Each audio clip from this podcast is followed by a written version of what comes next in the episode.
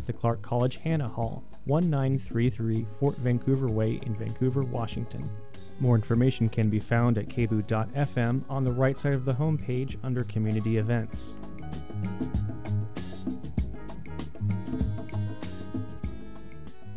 KBOO Community Radio is hiring a news and public affairs director to manage the evening news and public affairs programming and to train and supervise volunteers. For this full time position, we're looking for someone with proven experience in news and public affairs production, management and supervisory skills with volunteers with an emphasis on teamwork in a collaborative setting, and ability to work under strict deadlines. KBOO Community Radio is an equal opportunity and affirmative action employer. People of color and women are encouraged to apply. The deadline to apply is Monday, July 1st at midnight. More information can be found at kboo.fm slash employment.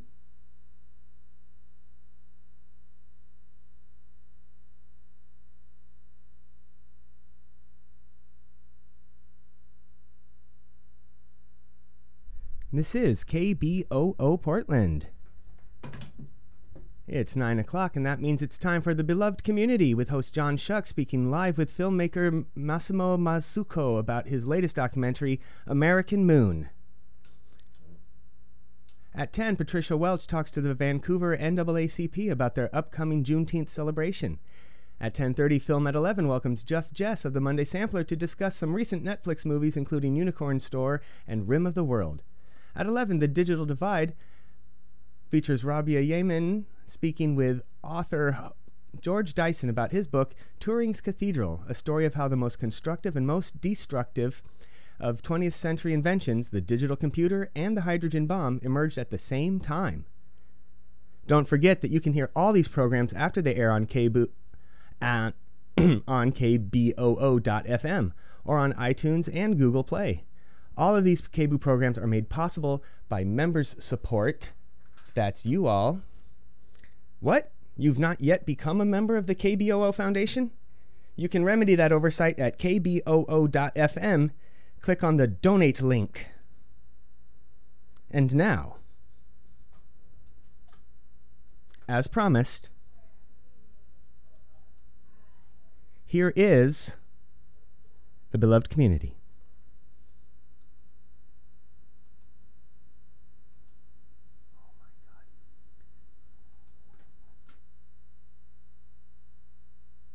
The aftermath of nonviolence is the creation of the beloved community. The aftermath of nonviolence is redemption. The aftermath of nonviolence is reconciliation. The aftermath of violence, however, is bitterness. And this is the thing I'm concerned about. Let us fight passionately and unrelentingly for the goal of justice and freedom. But let's be sure that our hands are clean in the struggle. Let us never fight with falsehood and violence and hate and malice, but always fight with love so that when the day comes that the walls of segregation have completely crumbled in Montgomery, that we will be able to live with people as our brothers and sisters.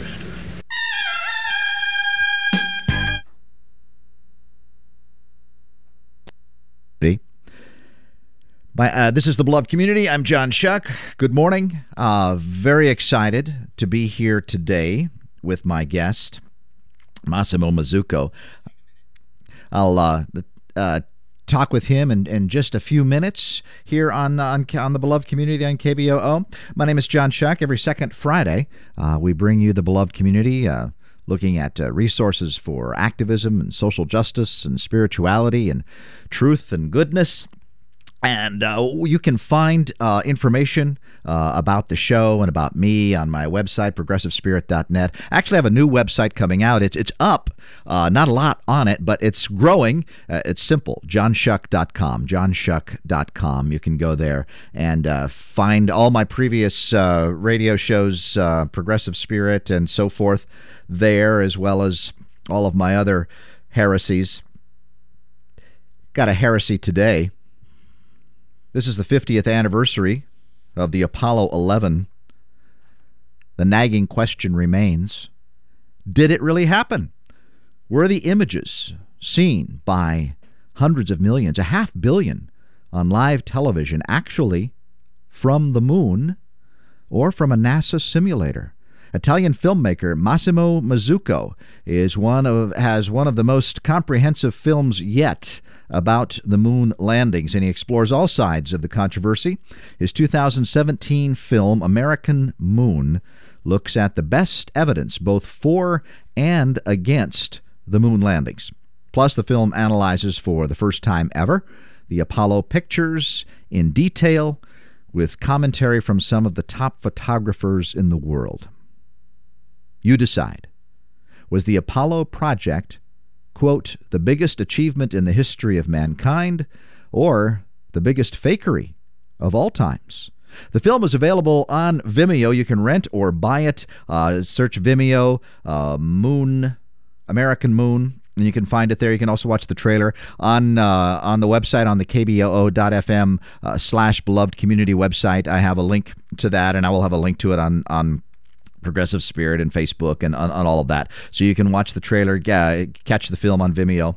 I speak live with Massimo Mazzucco today uh, from Italy about his film, and uh, we'll take your calls. That phone number is 503 231 8187 503 231 8187. You'll have an opportunity uh, to speak with Massimo Mazzucco himself. In addition to American Moon, Massimo Mazzucco has produced uh, the following films, others besides even these uh, The New American Century uh, in 2007, which was a view of America's historical, philosophical, economic, and political background. In 2008, The Other Dallas, a documentary on Robert F. Kennedy's assassination, also broadcast by Italian TV, that claims that uh, the man convicted for the crime, Sirhan Sirhan, could not have physically killed the U.S. Senator. The Lords of the World in 2009 was another film by Massimo Mazzucco. Uh, the UFO history and the military persistent interference, both American and Russian, in what seems to be a much larger issue than one would normally believe.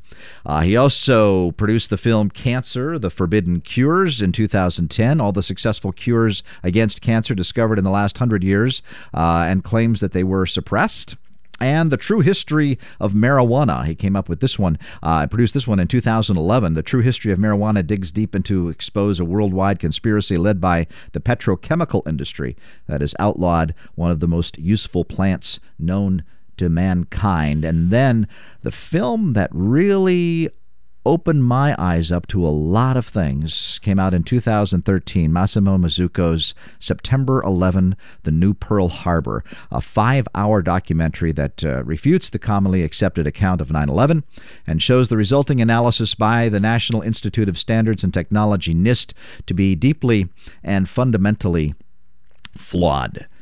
That's the filmmaker I have on today. Uh, he is um, Massimo Mazzucco. We're trying to get him on the phone, and uh, we are going to work on that. Um, he is also, by the way, calling. Uh, I believe here, so we're going to see if we can't if we can't get him. Uh, Sonia, what, what are we? Is, he, is she working on that right now? Um, all right. So we're, we're gonna we're gonna we're gonna get him hooked up um, from Italy, and while we do that, we're just gonna take a little break and play this uh, song by uh, the B52s, and we'll get him connected here, um, which will inspire us uh, for today's show. There's a moon in the sky. Uh, it's called the Moon by the B52s, and then I'm gonna check it out.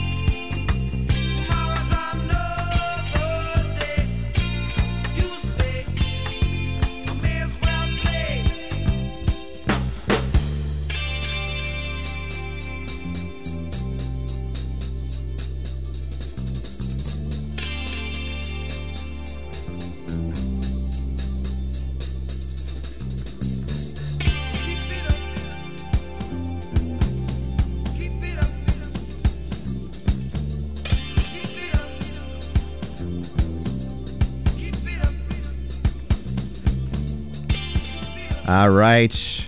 The joys of community radio. We got a hold of Massimo Mazzucco from Italy. Uh, fantastic. Massimo, are you there? Yes, I'm here. Hello, John. How are you? Wonderful. So glad to have you here. Uh, I already did the introduction for you, uh, telling you about uh, folks about the uh, the film here, American Moon, as well as some of your previous films, uh, New American Century, The Other Dallas, The Lords of the World, Cancer, The Forbidden Cures, The True History of Marijuana. September 11, The New Pearl Harbor, and of course, the film we want to talk about today, American Moon. Uh, how did you decide to make a film about the Apollo project? Oh, it's a very, very interesting story because normally I am, you know, I'm inclined to look at conspiracies, historical conspiracies from from a conspiracy point of view. Uh-huh. In this case, it came it came from a professional point of view. In that, uh, in my in the early part of my life, uh, I'm 65 now. When I was between 20 and 40, I was a, a professional photographer, fashion photographer. I was actually working all over the world, including the states. I was working for magazines such as Mademoiselle, 17, Glamour. So I was, you know, pretty good, I would say. Uh-huh. And uh, I knew my, my, my trade pretty well. And one day I bumped into, in, in a, a- around the year 2000, when NASA put online all the Apollo pictures uh, uh, in high definitions. In high definition, I, I, I bumped into those pictures and I looked at them with, with a professional eye. And what the professional eye was was absolutely shocking because uh, I realized that those pictures had exactly the same shortcomings that my pictures had when I tried to replicate the sunlight in the studio. As a professional photographer, sooner or later in your life, you'll try to replicate the sunlight in the studio because you just don't want to go on trips everywhere and and, uh, and and having to wait for the clouds to go away. So you you just sit there on a beach waiting for the sun to go away, and, and you think, could I do this at home in my studio in my own watch? And you try, and you can, but 90%, meaning there's always going to be a problem. And when I looked at those pictures, I saw exactly the same problems I had in my own studio when I tried to replicate the sunlight. So it started w- with a professional eye. And then I, you know, the first thing I did was, uh, is it me, the conspiracy theorist in me, that sees problems where there aren't? So I, I called up uh, uh, the, the famous photographer I, I used to work for and the one who taught me the trade. His name is Oliviero Toscani. He's known in America probably for the Benetton campaigns and many others. Anyway, he was very, he still is a very, very top photographer. So I called him up and says, Oliviero, what did you think when you saw the Apollo pictures for the first time? And he said, and I quote him literally, he said, had they asked me to do them, I would have done a much better job.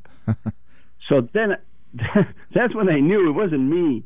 It was it was really a problem. So the idea was, okay, how do I prove this? If I say that these pictures are taken in the studio, nobody's going to believe me because I am the quote unquote conspiracy theorist. So let's go and interview some of the most famous photographers in the world, which took me a while to hook up with, but I, I eventually did, and just present them with the pictures and ask them what they think.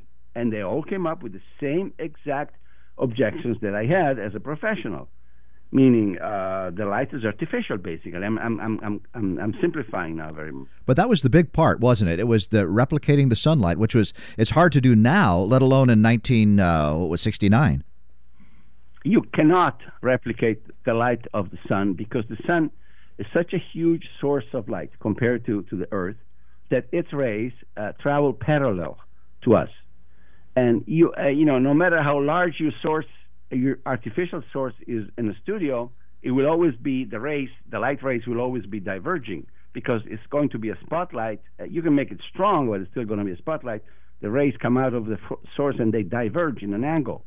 And the impossible thing to replicate is exactly the parallel rays that come from the sun a trained eye will see that immediately. Obviously, a layman, uh, you know, the, the, the normal person who's not a photographer will not see the difference.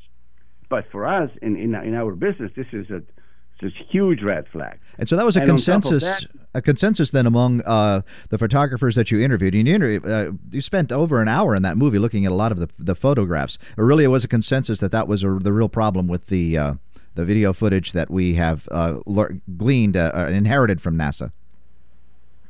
Uh, yeah, the, the the consensus is mostly on the pictures, not on the video footage. Uh, Okay. the video footage has other problems, different problems, which I that which I found later. But you know, just to complete the, the the answer to your first question, I started with the photography part, and then I went on to look at also all the other problems, which other researchers had already pointed out in many cases. You know, the problem in going through the Van Allen belts, uh, the problem with radiation in general, uh, the problem with the, with the suspension cables, the, the, the steel cables that they might have used in case they were in a studio and you could actually see them in some cases. So I found all the evidence and I, and I put them together. The film is bas- basically two main blocks, actually three main blocks. One block is the the reasons in favor of the moon landing. So I also introduced my, the, the the opposition, so to speak. I let them the the so-called debunkers speak uh, their piece and, and, and try to explain why they believe that we went to the moon. So if you get the film, you get both sides of the fence, so to speak. Then I analyzed all the technical problems that had to do with the mission, and the third part is the one you mentioned about the photography. I think the the one about the photography, it's really the one that puts a nail in the coffin of, of, of this issue because once you have some of these photographers who are not at all uh, conspiracy theorists, uh, they're just photographers. I asked them specifically, I will not ask you whether you think we went to the moon or not. I will simply pr- present you with pictures, and you'll tell me about the light, the angle, the reflectors, the this and this and that technically. And these are all photographers, by the way, who used to already work in the 70s, so they know exactly the cameras that were used by uh, by the uh, by the photographers, by the professionals in the 70s, and the kind of film so we know exactly what we're talking about. I was an assistant then. I also knew about that. The same film that Apollo used, I was loading it every single day, a hundred times a day for photographers when I was an assistant. So I know exactly what that kind of film can do and cannot do. And when you see those results, they're pretty near to a miracle. And uh, you, you, just have to conclude that no, that there are artificial lights, there are uh, uh, additional uh, reflecting panels you could not have taken those pictures with a single source of light being the sun on the moon. That is the, the main technical conclusion. Massimo Mazzucco is my guest. He's uh, live uh, with me on the beloved community from Italy. If you'd like to join the conversation, the phone number in the studio is 503 231 8187. 503 231 8187 you know, there's another aspect to it in, in terms of the, the technical aspect of photography, the, the whole idea of filmmaking itself. I think that that gave you an eye to this as well. Uh, for example, the film begins um, with clips from a 1902 film about a trip to the moon. Uh, images paralleling uh, the Apollo 11 uh, taking off, landing on the moon, stepping out into the moon, seeing Earth from the moon, leaving the moon, landing in the ocean. It appears that the moon landing was a, was a script from long before, somewhat imprinted on us. Is, there's a as I watched that, and as well as even their September 11th film. There, the muddy, the water is muddy between uh, what we might say Hollywood and what we might say uh, news filming. Can you comment a little bit about uh, that? Well, the filming part is also very tricky. Uh, they had both uh, television cameras on the moon, uh, and of course, we, we all watched what was supposed to be a live first walk on the moon by Neil Armstrong and, and uh, Buzz Aldrin. And they had also film cameras uh, on the moon, 16 millimeters. Those are much higher quality than the television pictures. The problem with television pictures is that uh, in many, many instances, see, the, camera they were using was mounted on the, on the rover for the last three missions. On the rover was the little jeep that was going around. This rover had very, very soft uh, suspension system, and the umbrella transmitting to Earth directly to the Earth was mounted on the same rover where the, the camera was mounted. And sometimes you have the astronauts in, in during a live transmission shaking the rover, sitting on it, and making it bounce up and down and you can see the frame the, from the camera going up and down 10, 15, 20, 25 degrees, which means the umbrella that's transmitting also is undulating just as well. And yet, the connection doesn't break. I mean, this is a miracle. If you watch a, I don't know, a, a biking race, for example, the, the, the, the, little satellite connections that you get today and with today's technology sometimes disconnects because the bike, the motorcycle is moving from where you're transmitting, and all you need is a little shake and you lose the connection. This never happens from the moon. I mean, we're talking about 250,000 miles away, where a, two degree angle of mistake will make you miss the Earth completely. And here you have the, the, the umbrella transmitting, bouncing for uh, uh, by 15, 20 degrees in angle, and you don't lose the connection. So that's another big problem that I pointed out in the film. Now, landing a person on the moon was an ambitious project from the start. Kennedy uh, announced it in, in, 1961. So, talk about why NASA w- would go to the trouble of, of faking all of this, if that's indeed the case. Okay. Absolutely. This is really important to understand because there's a, a, a misconception, and, and that is that the, the so called moon hoax theory is somehow 180 degrees opposite to the official story. In other words, in the official story, they did everything right, including some problems, but they, they got there. In the so-called uh, moon hoax theory, they just from the beginning they, they knew they were going to uh, fool the world. This is not at all my theory. The both lines, both storylines, proceed uh, parallel at least until 1968. In other words, my opinion is that they did definitely try to go. They made every possible effort only when they got to 1960, after 67, which, when they had the big fire of Apollo 1 and everything was stopped, the entire program was stopped for over a year, that's probably when they realized they could not uh, make it in time by the end of the decade. And at that point, they already had all the simulation systems that will allow you, and this is, they, they, they tell you in their own documentaries, NASA tells you we can simulate an entire lunar mission from takeoff to return to Earth without ever moving from the studio. Okay? Mm. So my theory is that at that point, when they realized that they could not go, they already had the simulation systems in place. They look exactly the same. I mean, I must say, you know, they look very, very similar. And somebody must have said, you know what, guys, we cannot afford to tell the world we're not going to make it because we're going to look pretty bad. Let's just use the simulators, which will produce similar image to what we expect to get. And since you don't really have the, the, the, the comparison with what is real and what is not, those images became the reality of the moon. Now, immediately the next question comes to mind is well h- how could they possibly pull something like that off with, with so many people uh, working on this project uh, uh, all over the place Would, wouldn't they have known how, how could they fool engineers for example yes um, this is a very legitimate uh, objection to the moon hoax theory and i addressed it in, in depth in in in, uh, in the film because it's it's a legitimate objection. I mean, somebody should say, you know, how could you do that with 400,000 people working for on the project altogether? You cannot just, you know. I think that the answer is that you don't really need 99.9% of these people to know that you're not going. Uh, if the, the images that are fed uh, to the main screen at Houston, at, at Mission Control, are coming from a satellite instead of coming directly from the moon, the first people to be deceived would be exact actually those people who are sitting in the mission control in Houston who think they're watching a real thing. In other words, my opinion is that it only takes uh, maybe 20, 30, 50 people altogether to be in the know of the hoax. But all the rest will be your first victims. Like for example, you know, we I have a, a parallel. We have the big uh, Volkswagen scandal a couple of years ago, and uh, it turns out that that Volkswagen had fooled the entire world with with faking the emission system from their cars. Now, 600,000 people work at Volkswagen, but that does not mean that all 600,000 people had to know about that. Only a few needed to know, and the rest who mount the engines and who put the pieces together and who put them on the market, they actually convinced that they're putting out a legitimate uh, piece of work. So the real question is where did the images that we saw as live actually come from? Because uh, if you suppose that those uh, pictures came from a recorded uh, set, recorded studio, then anybody who was watching them would have been fooled, including the people at NASA. Hmm. Um, but now it wasn't just Apollo 11, right? Uh, the other, uh, wh- what about the other uh, moon landings? Are they were, were they uh, also?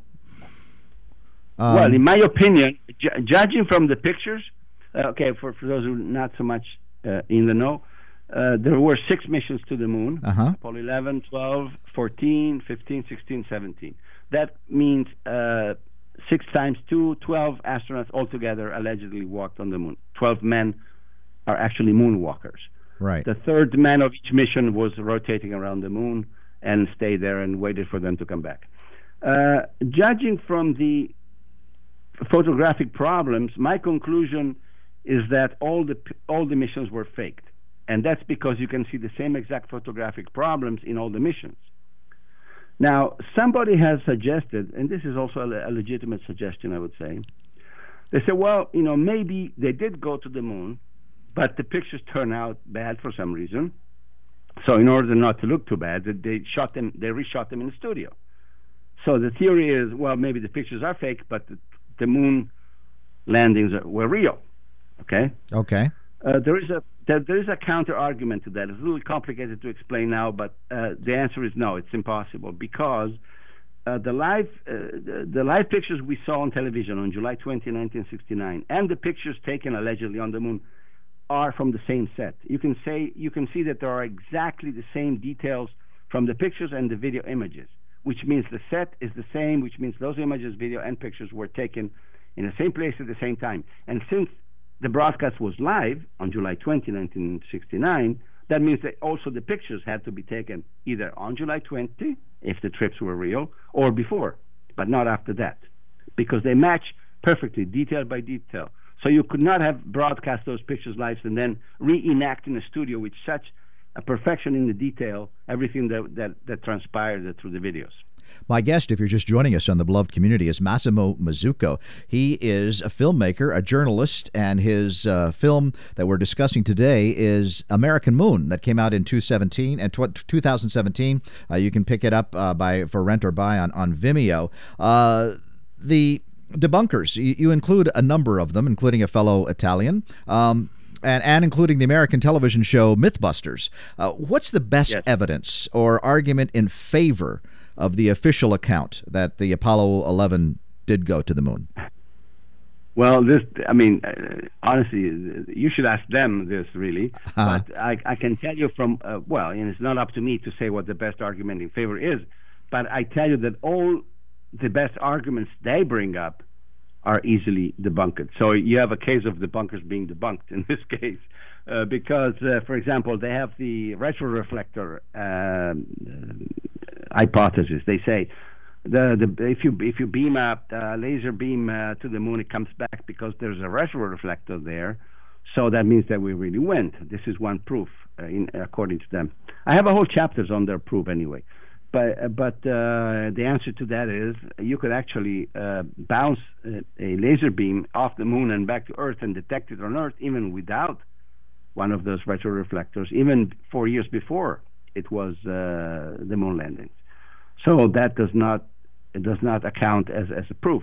Another proof that they say is the moon rocks. Well, uh, I tell you, it's a long it's a long analysis that needs to be made, but no one can actually prove that those. Uh, the bottom line is no one can actually prove that those rocks came from the moon. Some some the of them, in fact, in the film you talk about some of them coming actually uh, on an expedition in uh, from a meteorite, right in uh, yeah. Antarctica. Well, one thing one thing we know is that they found uh, meteorites from the moon in Antarctica, and strangely enough, in 1967, one year before the first mission to the moon Wernher von Braun had nothing better to do during his holidays to take a trip to Antarctica. There's pictures of him and the NASA people in Antarctica. So I wonder what they were doing. Maybe they were looking at penguins. I don't know. Uh, Either that or well. collecting rocks that could later use for for for um, and, and and and tell us that they were. Anyway, the bottom line is there is there is really no uh, a, sing, a single proof that we went to the moon. Another proof that's brought up very fre- frequently is that we have images uh, which were taken recently from the probes that were sent around the moon in in, in 08, 09, 2008, 2009. Uh, the Clementine was one. Uh, the, the, other one was called the Orbiter. I don't remember exactly the name. Lunar Orbiter. They all took uh, pictures of the alleged uh, landing sites, and you can actually see in those pictures what is supposed to be the, the leftover from the LEM and leftover from the from the Jeep and the the foot tracks and the, the rover tracks, and you can see that in those pictures.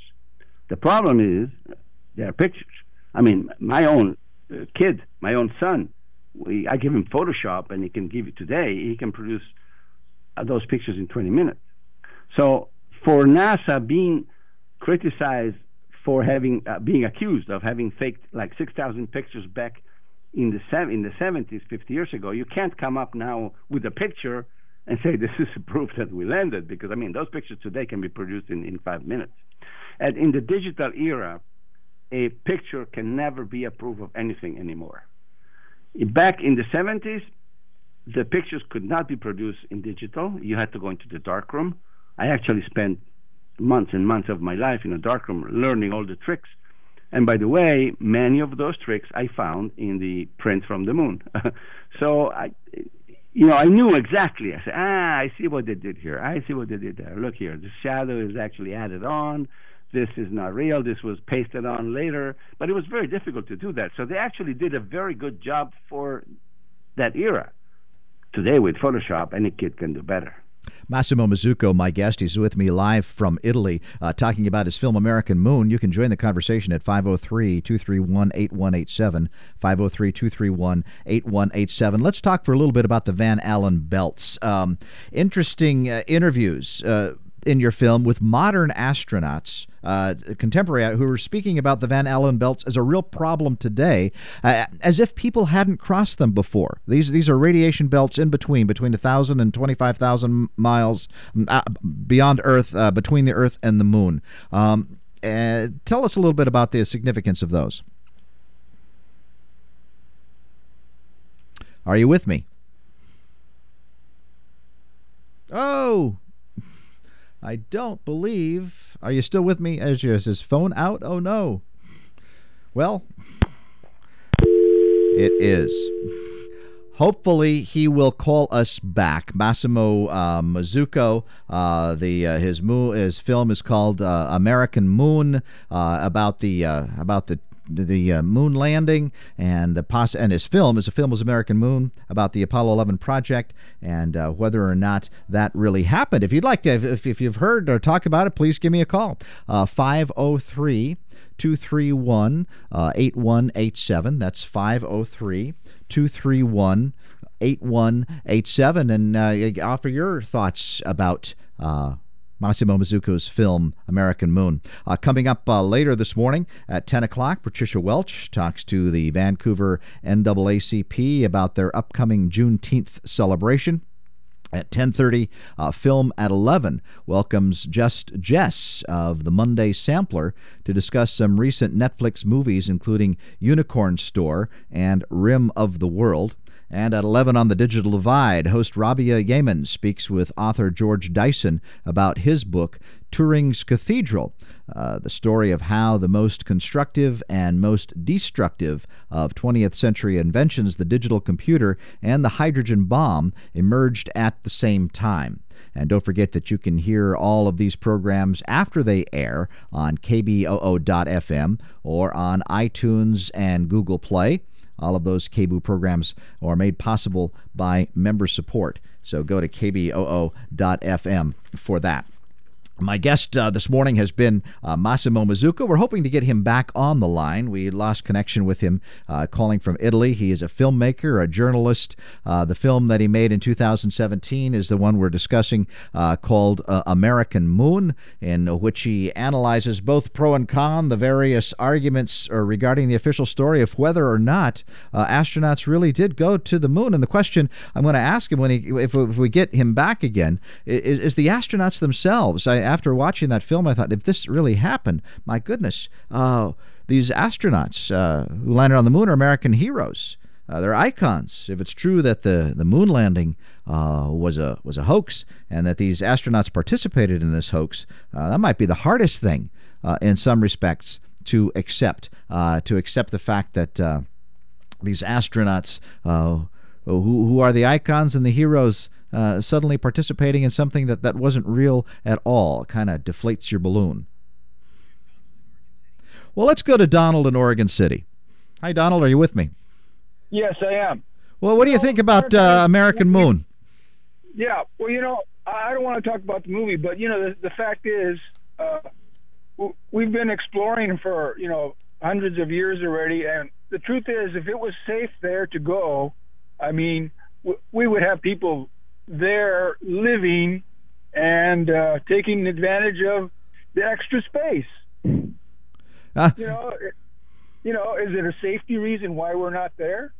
You know. Yeah. Yeah, well, that was one of the questions that we got cut off when I was talking with him was about the uh, the Van Allen belts, these radiation belts in in between. Exactly. And so I believe we have uh, we have him back. Donald, stay with us uh, on, on on there. Uh, are you with us here, uh, Massimo? I am, and I apologize. I lost the I lost the internet connection for a moment here. All right. Well, glad Italy's not exactly glad to have you back. Exactly the most technological country in the world, you know. glad to have you back. Uh, also on the phone with me is uh, Donald from Oregon City, and, and Donald asked a question about uh, uh if it was safe. Donald, ask your question again. Yes, the truth is there is a safety reason probably why we're not there, and you know, uh, Americans have always been explorers and if it was easy to just go over there and live, I mean, you know, we would have, you know, developed ways to live there on a regular basis because, you know, uh, what, what that that it seems as though like they put a stop on it and you know, we can't go over there and explore or do anything. Yeah. You know? Well, what are the it's open market there? Unless the, maybe the Chinese are going to do it before the the Americans. I don't know. All right, Donald. Thanks for the call. Any response, Massimo? Yes, of course. Uh, first of all, I, I, wouldn't worry too much about the Chinese. Uh, I think that they, would have the same problems that everybody has going there. And uh, your your caller raised a very interesting point. Uh, if it was so easy going back and forth back in the 60s, why haven't we, you would expect to have built bases by now, to have built an actual permanent base from which you could launch to other planets uh, like Mars, for example. Instead, we never went back. Uh, the the official reason was, well, there's nothing out there really. Well, but then you didn't need six missions to go out there to find out that there's nothing. One mission would have been enough. Uh, the problem is that the money had had already been uh, uh, allocated for the six missions, and so they went. But again, this is a very good point. We, by now, you would exp- with the growth, exponential growth of progress, technological progress, you would expect now to have a city up there, minimum with connections, with water, with air, with everything, and, and shuttles going back and forth like you know, like it's the simplest thing in the world. And and we have to. It seems like we have to start all over again from zero. Now we're talking about with an unmanned mission in three or four years. This mission has been pushed back, by the way, already three or four times. So uh, one wonders what, what kind of problems do we have now that we didn't have back in the 60s? Well, you know that that comes up, and that the question I had asked you just before we got cut off was about the Van Allen belts, uh, and you yeah. had in some interesting interviews with modern astronauts who speak about the Van Allen belts as a real problem today, uh, even as if people had not crossed them before. One one of the astronauts didn't even know who, who supposedly yeah. had gone to the moon. Um, t- tell us about that. Yeah, this is to the credit of uh, Bart Sibrel, a filmmaker uh, who made this incredible, incredible, incredible documentary called uh, Astronauts Gone Wild. He basically chased down all the astronauts from the Apollo missions, uh, I think from Apollo 10 on, and and and uh, ambushed them in a way. So it was not a very nice way to do journalism, but it's very effective. And to each of them, he basically sometimes he got interviews, sometimes he ambushed them in a supermarket and he said, if you have been to the moon, would you swear on the on the Bible, on this Bible which he was holding, that you went to the moon? And almost none of them did. Only two, I think, out of 12 or 14 astronauts swear on, on the Bible. But most of them run away, like they like you know they've seen the, the devil. Uh, Neil Armstrong was even offered uh, five thousand dollars cash to give away in in, um, in, in, in, in for for for good good uh, opus but he didn't. Uh, he didn't want to sign. Now, in, in, regards to the one of the interviews is Alan Bean, a- astronaut from Apollo 12, and Sibrel asks him, uh, "Did you have any troubles going through the belts?" And he candidly answers, uh, because he believes this is being filmed in a pro moon interview. He candidly answers, he says, I, I, don't think we went up far enough to even reach the Van Allen belts.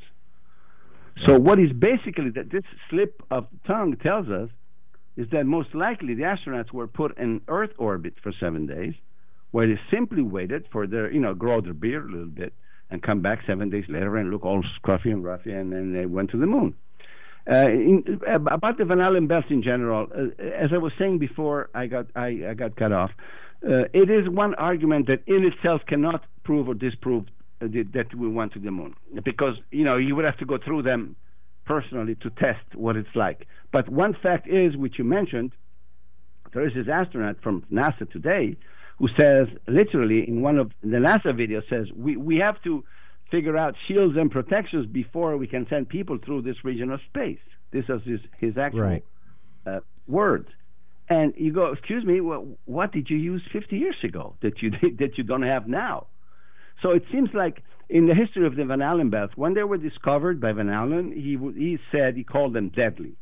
And they remained deadly in the scientific literature up until the time we needed to go to the moon. In those years we went to the moon, suddenly they were no longer deadly. They were like, you know, the equivalent of just an X ray, NASA would tell you. But then again, after the, the moon missions are over, now they're dangerous again, and we need to figure out protections be- before we can send people through that region of space. So this sounds very much like you know any, anybody would say, "Excuse me, just use whatever you used 50 years ago and go again." But apparently, that technology is no longer available. Massimo Mazzucco is speaking with me live from Italy. He's a filmmaker, uh, journalist. Uh, American Moon is the film. We're talking about the moon landings as we're coming up on the 50th anniversary of uh, Apollo 11 uh, in 19 July 1969, and that brings up the question really of the astronauts. After really watching your film and absorbing it and thinking to myself, my gosh, the hardest thing to accept is, is the astronauts themselves, uh, American heroes, uh, icons. Uh, and if it's true that this was that they just like flew around Earth a few times and then came back, it was a hoax that they participated in. They they weren't just fooled like the others. They they were actually part of the fooling, and that might be the hardest thing to accept. Well, it must have been hard for them. I would accept. Yeah, I, I bet they must have a lot of pressure. Are, as you say, I mean, I mean, you must they must have found themselves in a situation where they had no choice. I mean, when you get uh, to that point in the history, and you are nearing 1968, and everybody's talking about going to the moon, and the entire world is waiting for this to happen, and you just find out that uh, actually we're going to have to fake it.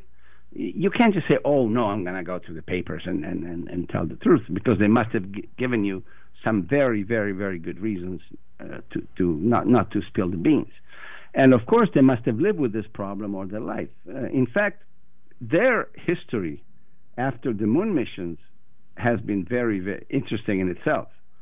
Uh, I don't want to go through each astronaut's history right now, but for example, Neil Armstrong, the most famous one, yeah. he became completely uh, shunned the world completely. Retired and, and, and he became a professor again. I mean, you're, you're the first man who went to the moon. Uh, I mean, take a victory lap of two, you know, or two uh, before you retire. They just did. They just did this. Yeah, they did a trip around the world for publicity, but then he basically disappeared. He gave almost no more interviews, maybe two or three in his whole life. And uh, I don't buy the fact that he's just a shy person. Uh, there must be something more to it, you know. Uh, and you can tell from the press conference that they had uh, six weeks after they returned from the moon if you just study their, their body language, these are not three people who came back from the biggest achievement in the history of mankind.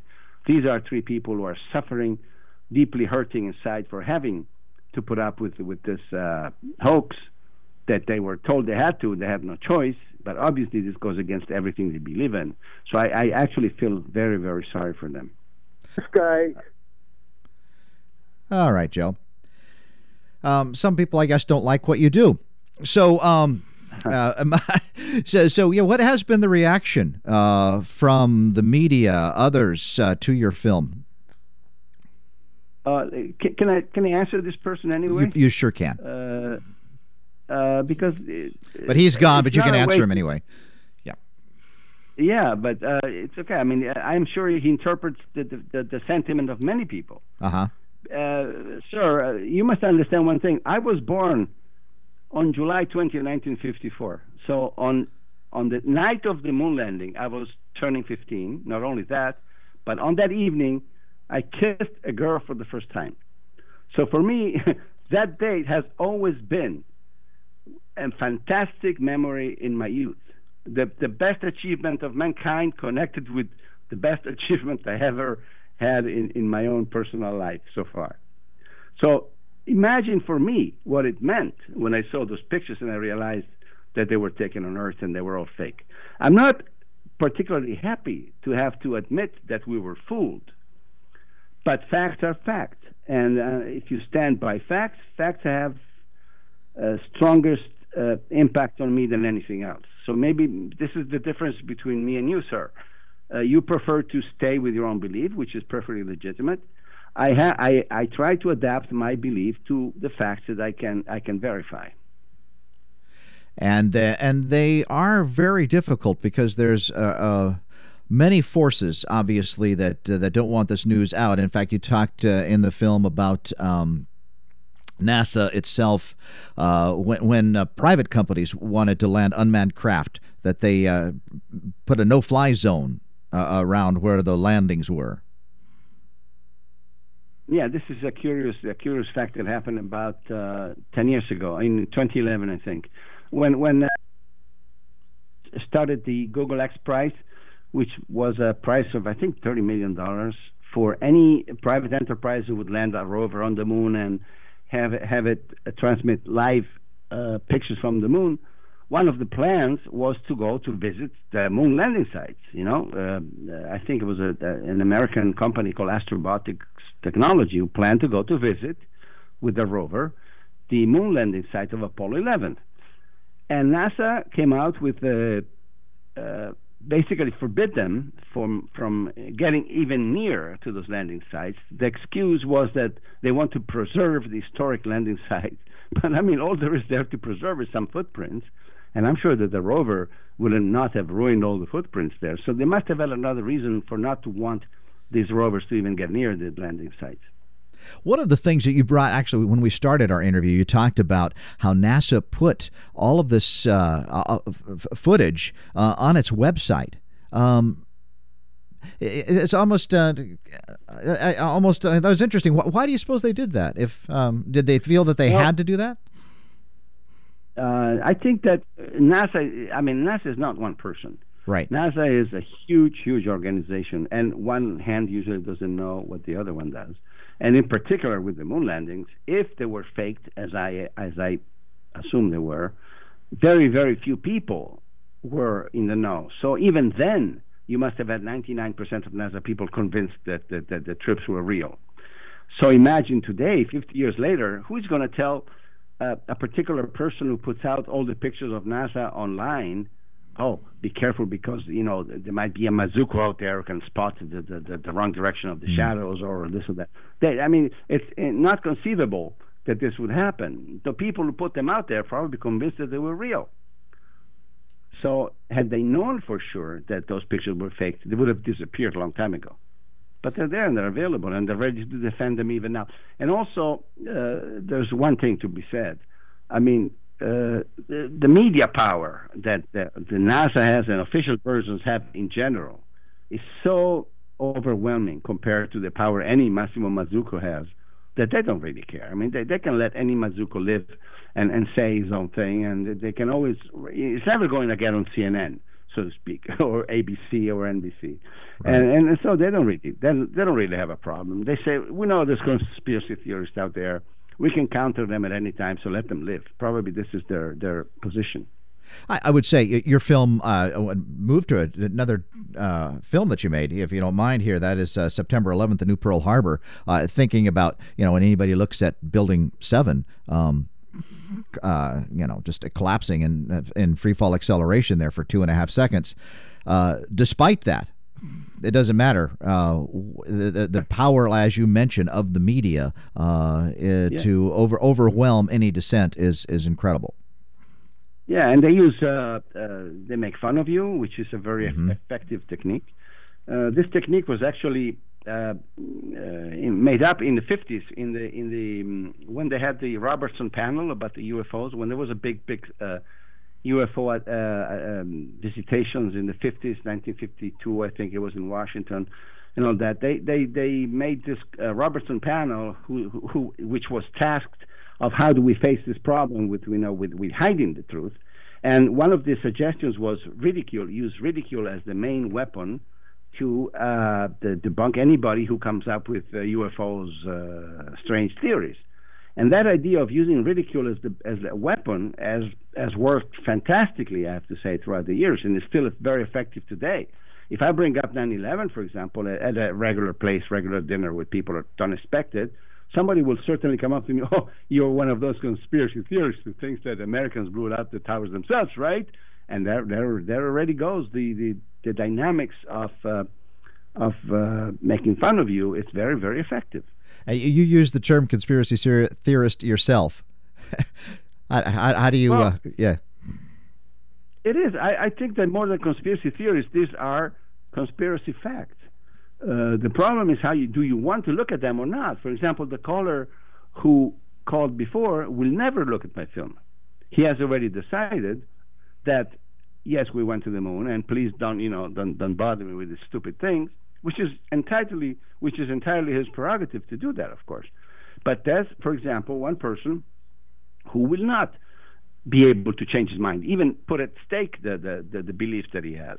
And humanity, unfortunately, or fortunately, if you look at it from the other side, has this uh, capacity of holding on to whatever you believe because if the opposite makes you feel unsafe, that we have this this dynamics called denial, which is actually a very very helpful system that we have. It's a protection system that we all have. We can only we only look at things that we can potentially accept. And if you, if you cannot accept a certain conclusion, you might as well reject it up front, so it's easier. So it, it every human being goes through their, their personal process, their personal path, and I don't blame anybody for not leaving, not looking at, at the evidence, because I understand this is uh, they in, in their own deep subconscious they cannot afford to possibly find out. Oh my God, you know I was fooled. Like Mark Twain said once, it's much easier to fool a million people than to convince them that they have been fooled, and this is absolutely true. So, a philosophical question. We just have a couple of minutes left. Uh, is there what's your uh, um, perspective on on prognosis on the possibility of of being able to uncover great deceptions in, in terms of, of, of the, va- uh, the, the mass majority of people? Um, is is there a movement in which um, your films are are really and, and, and people like you are, are opening up uh, minds that, that that could happen? Or is, is the opposition so great that it's closing down? What's your perspective on, on, on, on this now? I think that both things that you said are true. There are there's a growing number of people who want to face the truth even though it's painful sometimes and there's a large majority that still rejects that that that truth the, the, the consciousness the consciousness of, of humanity in general is raising. But within that, the amount of, of people who do not want, who are much more comfortable with the, with a comfortable lie, is still the large majority. But you know, in, in, in, in, in regards to the fact that will will it ever come out? Will it ever be, become a public domain? It takes time. For example, now if you look at the Kennedy assassination, 56 years now from from it, and more even documentaries on History Channel will basically admit that it was a conspiracy. There's almost no documentary today that will tell you it was Oswald alone. But it took 50 years of discussion, of digesting the idea that possibly it was not a lone shooter who, who killed our president. You know, it takes time for an entire nation to come to that kind of uh, conclusion. So I, I think for each of these big, big lies, it takes time and uh, you just you know for whoever is ready and they want to find out the truth, the elements are there, and they can make up their own. They can make their own decisions. And for those who are not ready, well, there's plenty of time in the future for that. just uh, just one thing that uh, I wanted to to tell uh, your audience. You said that uh, the, the, American Moon is available on Vimeo on demand. It is, but all my films are also available on Amazon.com, which in, in the States is much easier for everybody uh, in different countries like uh, New Zealand, Australia, they speak English, but they don't get Amazon directly. Then Vimeo on demand is a good solution. But for the states, Amazon is probably the, the best solution. And I have to say, Massimo uh, that what really was a profound and excellent film, and I uh, advise anyone to take a look at it. Whether you uh, agree or disagree, make your own decision. But uh, check out the facts. American Moon is the name of the film. Massimo Mazzucco, uh, my guest. Uh, thank you so much for being with me today. Thank you, John.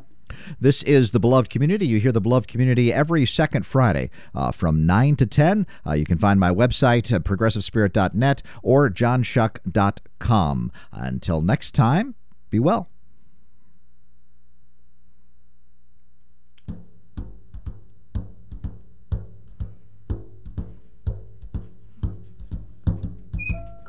Fly me to the moon. Right. Let me play among the stars.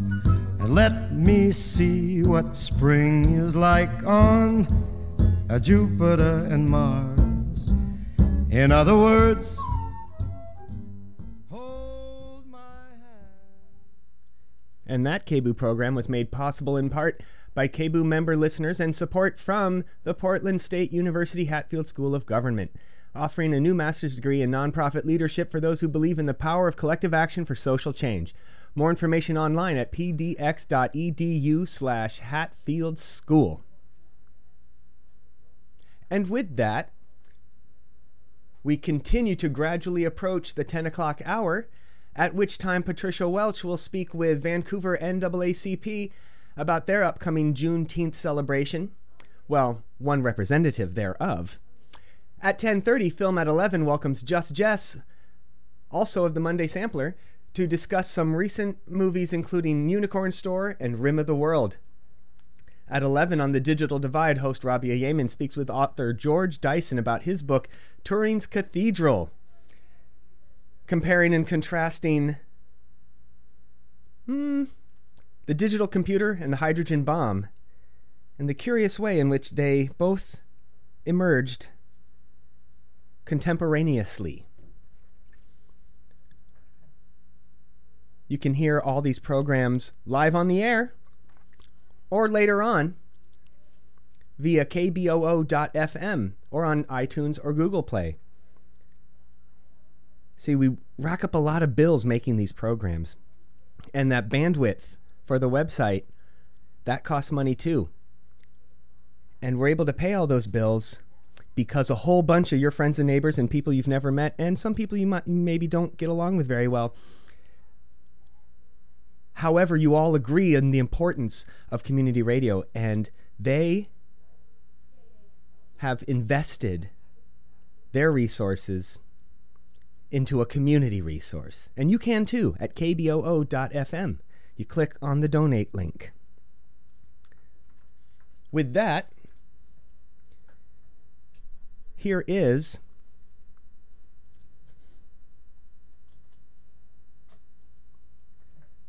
Well, in just a moment, we'll be joined.